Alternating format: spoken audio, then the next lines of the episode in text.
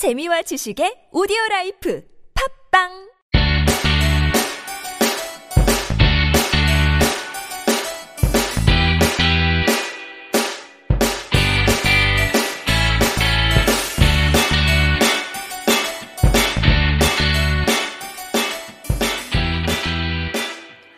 찾아가는 법률 서비스를 지향하는 법률사무소 시우 김삼연 변호사입니다.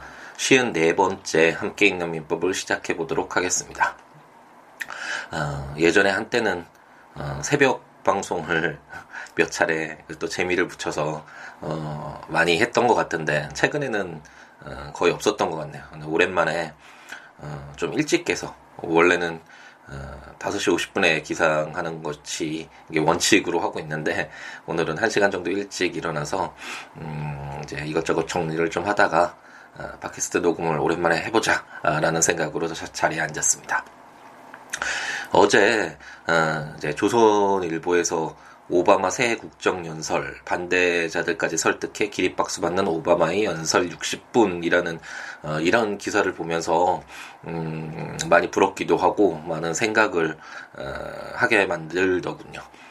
어, 영국에 있을 때 에, 이제 영어 공부를 위해서라도 이렇게 비비씨 방송이나 어, 신문 더 타임스 같은 것들을 많이 읽었었는데 어, 그때마다 가장 어, 친숙하게 항상 어, 볼 수 있었던 인물은 뭐, 어떻게 보면 당연한데, 어, 데이비드 캐머런 영국 총리와, 어, 제일 야당 노동당 당수인 에드 밀리밴드였는데, 어, 정말 부러웠던 것이, 어, 그 사람들이 그냥 어떤 일회성 보여주고 만들어진 어떤 그런 자리에 나와서 뭐 연설 읽고, 어, 끝나고 그런 것들이 아니라, 어, 계속해서 일어나잖아요. 사실 우리 사회라는 게 너무나 복잡하고 다양화되어 있는 이런 사회에서 어떤 문제들이 계속 발생하는데, 그런 어떤 이슈가 될 때마다 어, 이런 총리나 제 야당의 총수가 나와서 자기의 생각과 당의 입장 뭐 이런 것들을 계속 뭐 끊임없이 얘기를 하는 거죠. 뭐 어떤 원고에 의해서 짜여져 있는 것이 아니라 뭐 미리 어쨌든 뭐 생각은 하고 준비는 할 수는 있었겠지만, 어쨌든 보여지는 것들은 그 사람의 생각, 그리고 그 사람이 그런 생각을 가졌기 때문에 어, 그의 당에 그런 당에 입당을 했고, 뭐 어, 보수적인 어떤 당일 수도 있고, 뭐 어쨌든 그 좀 어, 진보적인 그런 입장을 가질 수도 있지만, 어쨌든 그 당의 입장 이런 것들을 너무나 자연스럽게 이렇게 이야기하는 것들이 너무 부러웠습니다. 그리고 가끔가다 뉴스에서 나오지만 어, 국회의사당을 보면, 어, 물론 제가 직접 가보진 않았는데 저도 방송을 통해서만 봤는데, 어, 우리나라는 너무 크고 화려하잖아요. 거의 뭐 이야기는 할 수 있는 것이 아니라 그냥 듣고 어, 손들고 거소하는 이런 정도의 역할을 하는데, 그 영국을 보면 정말 초등학교 교실 같은 아주 조그만 곳에 옹기종기 이렇게 앉아가지고 어, 정말 어떤 이슈에 대해서 어떤 어, 상황에 대해서 너무나 열띤 토론을 하는 것들이 너무 보기 좋았습니다. 영국 총리도 거의 매일같이 나와서 정말 자기의 의견, 당의 의견 이런 것들을 강력하게 주장하고, 한번 이렇게 이야기 끝나면 이제 반대편에서 어, 야당이 또 자기들의 입장, 의견들을 이야기하고 이런 토론하는 어, 그런 문화가 형성되어 있는 것들이 너무 어, 좋게 보였던 음, 그런 기억이 나네요. 어, 이런 것들이 왜 그렇게 어, 저에게 어떤 의미 있게 보였냐면, 어, 우리 리더를 뽑을 때, 어, 그 사람이 어떤 사람인지에 대한 정확한 정보를 가지고, 어, 우리가 소중한, 어, 투표권을 행사할 수 있, 있는 것이 정말 전제가 되어야 되잖아요. 근데 우리는 그런 것들이 너무 되어 있지 않다라는 그런 생각이 들었습니다. 음, 어느 정도 너무 많이, 어, 감춰져 있다라고 할까요? 어, 어떻게 만들어지고 꾸며지고 어떤 상황에 맞춰서, 어, 그런 의견들이 뭐 피력되고 일회성으로 어, 이렇게 보여지는 것들이 있는데 반해서, 음, 영국과 같은 경우에는 어, 그 사람의 생각, 그 사람의 철학, 인생관이 어떤 것인지 뭐 끊임없이 이야기할 수 있는, 그리고 어, 국민들에게 어, 표현할 수 있는 그런 기회가 주어지기 때문에, 그냥 그 사람에 대해서 좀 더 많이 알고 있는 사람, 상황에서 우리 리더를 선택할 수 있는 그런 기회가 주어진다는 점이 음, 너무 부러웠던 것 같습니다. 아, 그 영국 생활을 하면서 느꼈던 거는, 아, 부러운데, 그런 리더를 갖고 있는 것이 부러운데, 아, 이런 리더는 어떤 한 사람의 개인의 천재성에 대해서 대단한 사람 갑자기 영웅이 태어나서 아, 그렇게 만들어지는 것은 아니라는 생각이 아, 있어 예전부터 있었고 영국 생활을 하면서 확신이 들었고요. 아, 그런 리더를 음, 가질 수 있으려면 그 사회 구성원들이 그런 리더를 받아들일 수 있는 에, 그런 어떤 수준이라고 할까요? 그런 문화 이런 것들이 우선은 형성되어야지만 그런 리더가 음, 성장하고 우리 곁에 다가와서 어, 우리의 리더로서 어, 자신의 행동을 어, 당당하게 할 수 있는 그런 어, 사회가 되지 않을까라는 생각이 들고, 그러기 위해서는 우리가 좀 더 사회에 관심을 갖고 주위의 사람들 따뜻한 시선으로 바라보고 어, 그리고 뭔가 잘못됐을 땐 우리 목소리를 내면서 어, 뭔가 고쳐 나가서, 어, 우리 리더가 나왔, 어, 우리 리더가 우리에게 가까이 왔을 때는, 음, 그 리더가, 어, 정말 어떤 다른 외부적인 영향에 의해서 어, 좌절되거나, 어, 뭐 어떤 자신의 영향을 발휘하지 못하는 것이 아니라, 어, 함께, 어, 이렇게 만들어갈 수 있는 어떤 토대가 되는 그런 사회가 우선 돼야지만, 어, 그런 리더를 가질 수 있지 않을까. 라는 그런 생각이 들어서 어제 그 기사를 보면서 많이 생각이 들었고 또 블로그에 포스팅을 썼던 기억이 새롭습니다. 우리도 곧 좋은 리더를 만나서 그리고 받아들여서 좀 더 나은 사회, 우리가 물론 모든 사람들을 다 만족시키는 그런 정치는 없겠죠. 하지만 최소한 우리 구성원들이 공감대로 형성되어 있는 공동의 어떤 가치 그런 것들은 지켜나가면서 우리의 어떤 공공복리라고 해야 되나요? 같이 행복해질 수 있는 길을 향해서 같이 걸어갈 수 있는 리더가 곧 나오기를 희망해 보도록 하겠습니다. 그러면 오늘은 이제 함께 있는 민법, 어, 지난번 시간에 이제 물에 관련된 상린관계 규정들을 모두 읽어보았죠. 그래서 오늘부터는 어, 오늘은 네 개의 조문을 볼 텐데, 에, 이제 상린관계 규정을 저희가 읽고 있는 건 다시 한번 상기를 한번 해보죠. 어, 소유권에 관련된 규정들을 읽고 있는데, 소유권이 물권 중에 가장 강력한 물권이라고 했잖아요. 물건을 어, 뭐 토지면 토지, 뭐 시계, 이런 동산이면 동산 이런 것들을 어, 사용수익 처분을 할 수 있는, 자기의 어떤 마음대로 어떻게 보면 마음대로 사용수익 처분할 수 있는 가장 강력한 물건인데, 이런 소유권만을 강조하다 보면 어, 예를 들어서 토지의 소유권만 강조하다 보면 이웃 간에 분쟁이 발생할 소지가 굉장히 크겠죠. 어, 이건 내 땅이니까 내 마음대로 뭐 연기 피워도 되고 뭐 소음 내도 되고 뭐 이런 식으로 얘기하다 보면 음, 사회가 어, 혼란스럽게 될, 어, 될 것입니다.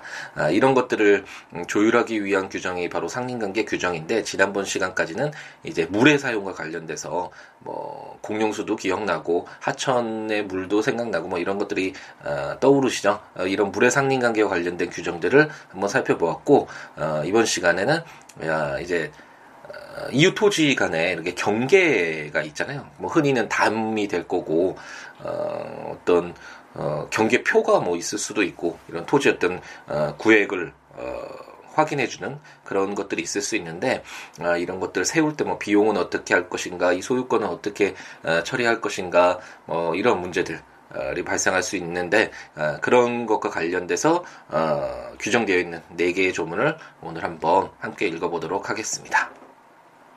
제이백삼십칠조는 경계표 담의 설치권이라는 제목으로 제일항 인접하여 토지를 소유한 자는 공동비용으로 통상의 경계표나 담을 설치할 수 있다. 제이항 전항의 비용은 쌍방이 절반하여 부담한다. 그러나 측량비용은 토지의 면적에 비례하여 부담한다. 제삼항 전 이항의 규정은 다른 관습이 있으면 그 관습에 의한다. 라고 규정하고 있습니다. 음, 아까 설명드렸을 듯이 어, 갑돌이와 울돌이가 서로 이웃인데 어, 담이 없어서 서로 생활하는데 어려움이 있다라고 해보자. 인접 토지에서 경계표가 없었다고 한다면 그 토지가 어떻게 어, 구별되고 구획되는지에 대해서 알 수가 없어서 서로 불편할 수 있잖아요. 서로 침범, 항상 뭐 어, 토지를 침범할 수밖에 없는, 경계표가 없기 때문에 누구 토지인지 정확히 알 수가 없잖아요. 사실 우리가 눈으로 봤을 때는 음, 뭐 이렇게 건물 같은 경우에는 외벽이 있어서 어느 정도 딱 구분은지는 특정되어 있는데 반해서 토지 같은 경우에는 사실 이런 경계표나 담이 없으면 그냥 펼쳐져 있는 거죠. 근데 그것을 인위적으로 우리들이 나눈 것이기 때문에 어떤 표시가 없으면 구별하기가 쉽지 않겠죠. 그렇기 때문에 만약 갑돌이 월돌이가 이웃인데 담이 없어서 생활하기 불편한데 이제 담을 설치하기로 했습니다. 그랬을 경우에 이 담을 설치하는 비용을 어떻게 처리할 것인가 라는 것이 문제될 수 있는데 민법 이백삼십칠 조는 공동으로 비용 설치해라. 그리고 이제 담 설치할 때는 음, 갑돌이 토지는 어디까지고, 울돌이 토지는 어디까지고, 이런 것들을 측량을 통해서 좀 더 명확히 할 필요가 있잖아요.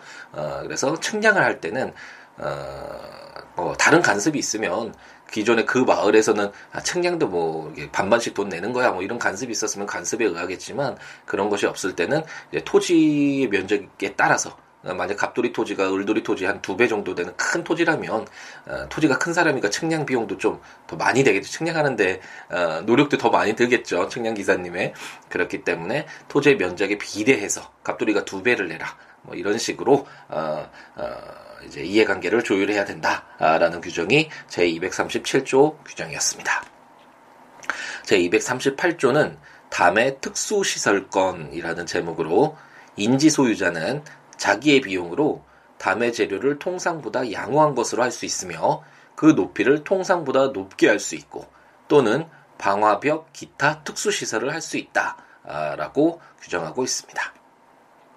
어, 민법 이백삼십칠 조에서 방금 전에 봤듯이 어, 경계편으로 담을 설치할 때 어, 공동 비용으로, 왜냐하면 그게 갑돌이나 을돌이나 모두 토지를 사용하는 데 있어서 유리하니까 이렇게 공동 비용을 내는 것이 원칙이지만, 만약 갑돌이가 어 그냥 통상적으로 담 설치에 사용되는 재료를 사용하는 것 외에 아 화려하고 뭐 좀 더 단단하고 뭐 이런 어떤 특수 시설을 갖추려고 한다고 어 한번 가정해 보죠. 이런 경우에는 을돌이는 그냥 어, 경계만 확인할 수 있으면 어, 되는데 어, 갑돌이가 원해서 개인적인 희망에 의해서 어, 그런 특수한 시설을 하는 거잖아요. 그럴 경우에 을돌이에게 공동 비용으로 해라.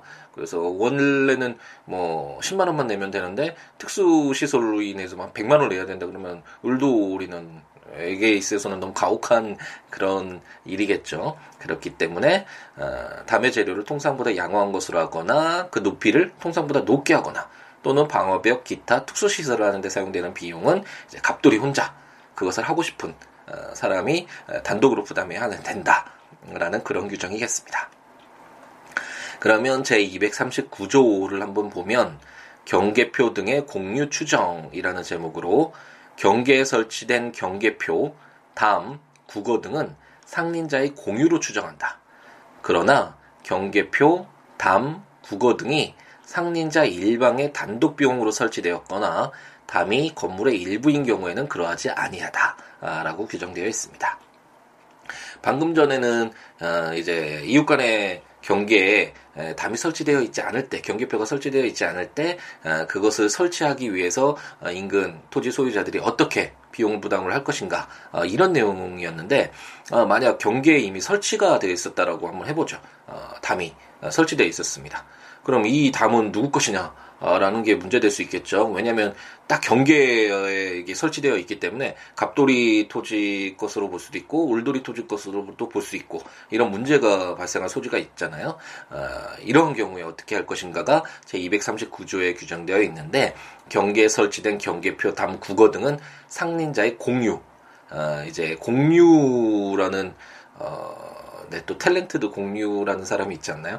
네, 그러니까 이, 네, 이런 썰렁한 농담은 잠깐 멈추도록 하고, 어쨌든 이 공유와 관련돼서 이제 공동 소유라고 할 수 있는데, 원래는 물건의 경우에 이 시계에 어떤 물건이 있다면 어, 이 시계가 갑돌이 거면 갑돌이 거, 을돌이 것이면 을돌이 것, 이렇게 단독 소유가 되는 것이 거의 일반적이겠지만 어, 예외적으로 어, 뭐 시계를 사는데 건물 어, 부동산의 경우에 그런 경우가 많죠. 지분으로 내가 이분의 일, 그 건물의 이분의 일 지분 가지고 있어. 이런 이야기 많이 들어보셨잖아요. 이것처럼 어, 물건을 이제 공동으로 소유하는, 어, 뭐 그 공동으로 소유하는 그런 형태도 공유도 있고 합류도 있고 총유도 있는데, 그런 내용들을 이제 나중에 에, 이제 소유권 마지막 부분에 공동 소유 부분에서 읽게 되겠지만, 어쨌든 음, 이와 같이 담이 경계표에 설치되어 있으면 갑과 을돌이 공동으로 소유하는 것으로 추정한다라고 규정되어 있습니다. 하지만 어, 이런 경계표나 담이나 국어 등이 어떤 갑돌이 혼자 단독 비용으로 설치되어 있거나 아니면 갑돌이 건물의 일부인 경우가 있을 수 있잖아요. 그 건물의 일부가 이렇게 경계의 어떤 담의 역할을 하는 경우도 있을 수 있는데, 이런 경우에는 뭐 당연히 갑돌이 소유로 보아야 되겠죠. 공동 소유가 아니라 그 일방의 소유로 보아야 될 것입니다. 그런 내용을 담고 있는 것이 제이백삼십구 조입니다. 그럼 제이백사십 조는 수지, 목군의 제거권, 제일 항, 인접지의 수목가지가 경계를 넘은 때에는 그 소유자에 대하여 가지의 제거를 청구할 수 있다. 제이 항, 전항의 청구에 응하지 아니한 때에는 청구자가 그 가지를 제거할 수 있다. 제삼 항, 인접지의 수목뿌리가 경계를 넘은 때에는 임의로 제거할 수 있다.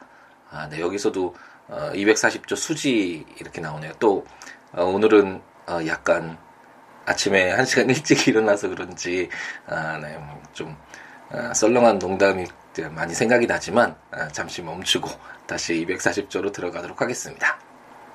저는 이 조문 예전에 처음 공부할 때 그 오성과 한음에서 나왔던 이야기가 생각이 났습니다. 혹시 기억나실지 모르겠는데, 오성 이항복이 어렸을 적에 이제 자신의 감나무 가지에서 이제 감을 먹으려고 했는데, 감나무 가지가 아, 이제 높은 벼슬을 하고 있던 권율의 집으로 이렇게 넘어가 있는 상태였죠. 그래서 오성이 감을 따먹으려고 했는데, 어, 그 권율의 하인들이 아, 이거 내 거다, 먹지 마라, 막 이러니까, 어, 오성이 권율을 직접 찾아가서, 어, 장, 아, 대감님, 저 뭐, 옆집에 오성입니다. 그러니까, 어, 권율 대감이 이제 들어오너라. 아, 이랬더니, 권율의 말에 주먹을 쑥! 그래서 문종이를 뚫으면서, 어, 대감, 이거, 이것이 누구의 팔입니까? 뭐, 이렇게 해서, 어, 권율 대감이, 아, 하인들 혼내면서 오성에게 그 감을 이렇게 따서 줬다. 뭐, 그런 얘기가 있었던 것 같은데, 그런 이야기가 생각나더라고요. 어, 그래서 많이 이렇게 가지가 넘어갔을 때, 그리고 뿌리가 넘어갔을 때, 에, 오성 이항복 어, 선생님이라고 해야 되나? 어떻게 처리했을지 궁금하긴 하지만, 어쨌든 이백사십 조는 만일 이웃의 수목가지가 경계를 넘은 경우에는 첫 번째로는 이제 가지를 제거해 달라 이렇게 청구할 수 있고, 만약 그 이제 가지 불편하잖아요. 자기 소유권을 또 침해한 거잖아요. 그럼에도 불구하고 이웃 토지 소유자가 청구에 응하지 않을 때에는 이제 스스로 그 가지를 제거할 수 있다라고 규정하고 있고, 다만 이제 가지가 아니라 그냥 단순히 그 일부인 그런 가지가 아니라 수목뿌리가 이제 경계를 넘을 때에는 이런 청구도 할 필요 없이 그냥 임의로 제거할 수 있다라고 규정해서 이제 상린관계를 조율하고 있습니다. 근데 참고로 어, 그럼 이성, 그 오성 아까 이항복 선생님의 그런 사례에서 감나무 소유권은 누구에게 있느냐? 라는 것이 궁금할 수 있는데, 어, 그건 한번 생각해 보시도록 하고, 어, 힌트를 드리면, 어, 이, 이거는 뭐 가지가 아니라 과실이잖아요, 과실. 어, 과실은 이제 저희가 민법 총칙편 한번, 아, 벌써 옛, 거의, 뭐 옛날까지는 아니더라도 벌써 어 몇 개월 전의 일이기 때문에 생각이 잘 안 나시겠지만, 백이 조에서 과실과 관련된 내용을 한번 읽어보았었고, 아, 과실에서 어, 천연과실은 그 원물로부터 분리하는 때 이를 수취할 권리자에게 속한다 라는 규정을 한번 읽었던 기억이 어렴풋이 나실 것입니다. 아, 그렇기 때문에 감의 소유권이 누구에게 있는지 한번 생각해 보시면 될 것 같습니다. 네, 그러면 오늘 저희는 이제 네 개의 조문, 물의 상린관계를 끝내고, 이제 경계표나 담, 이웃 토지다, 토지, 어, 사이에 그 경계를 확인하는 어떤 그런 징표가 있을 때, 어, 만약 세우려고 한다면 그 경계에, 뭐 담을 세우려고 했을 때 그 비용은 누구의 것으로 할 것인지, 아, 그리고 만약 그 경계에 담이 설치되어 있으면, 어, 누구 소유로 볼 것인지, 그리고 뭐 가지가 이렇게 넘어가서 침범이 됐을 때 어떻게 처리할 것인지와 관련된 이런 내용들을 한번 살펴보았습니다.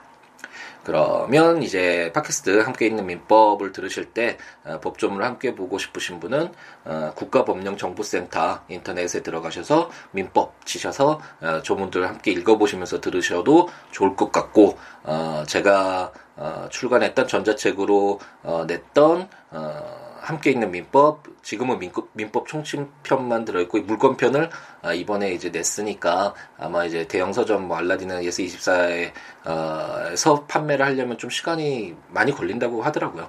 아, 그렇기 때문에 약간 늦어질 수는 있지만, 어쨌든 전자책을 통해서 구입하셔서 법조문과 그에 대한 설명 읽으면서 함께 들으셔도 좋고, 아니면 제 블로그 시우로우 닷 넷 오셔서 어, 거기에 조문과 어, 설명들 어, 기재해놨으니까, 포스팅해놨으니까 그것들을 읽으시면서 함께 들으셔도 좋을 것 같습니다.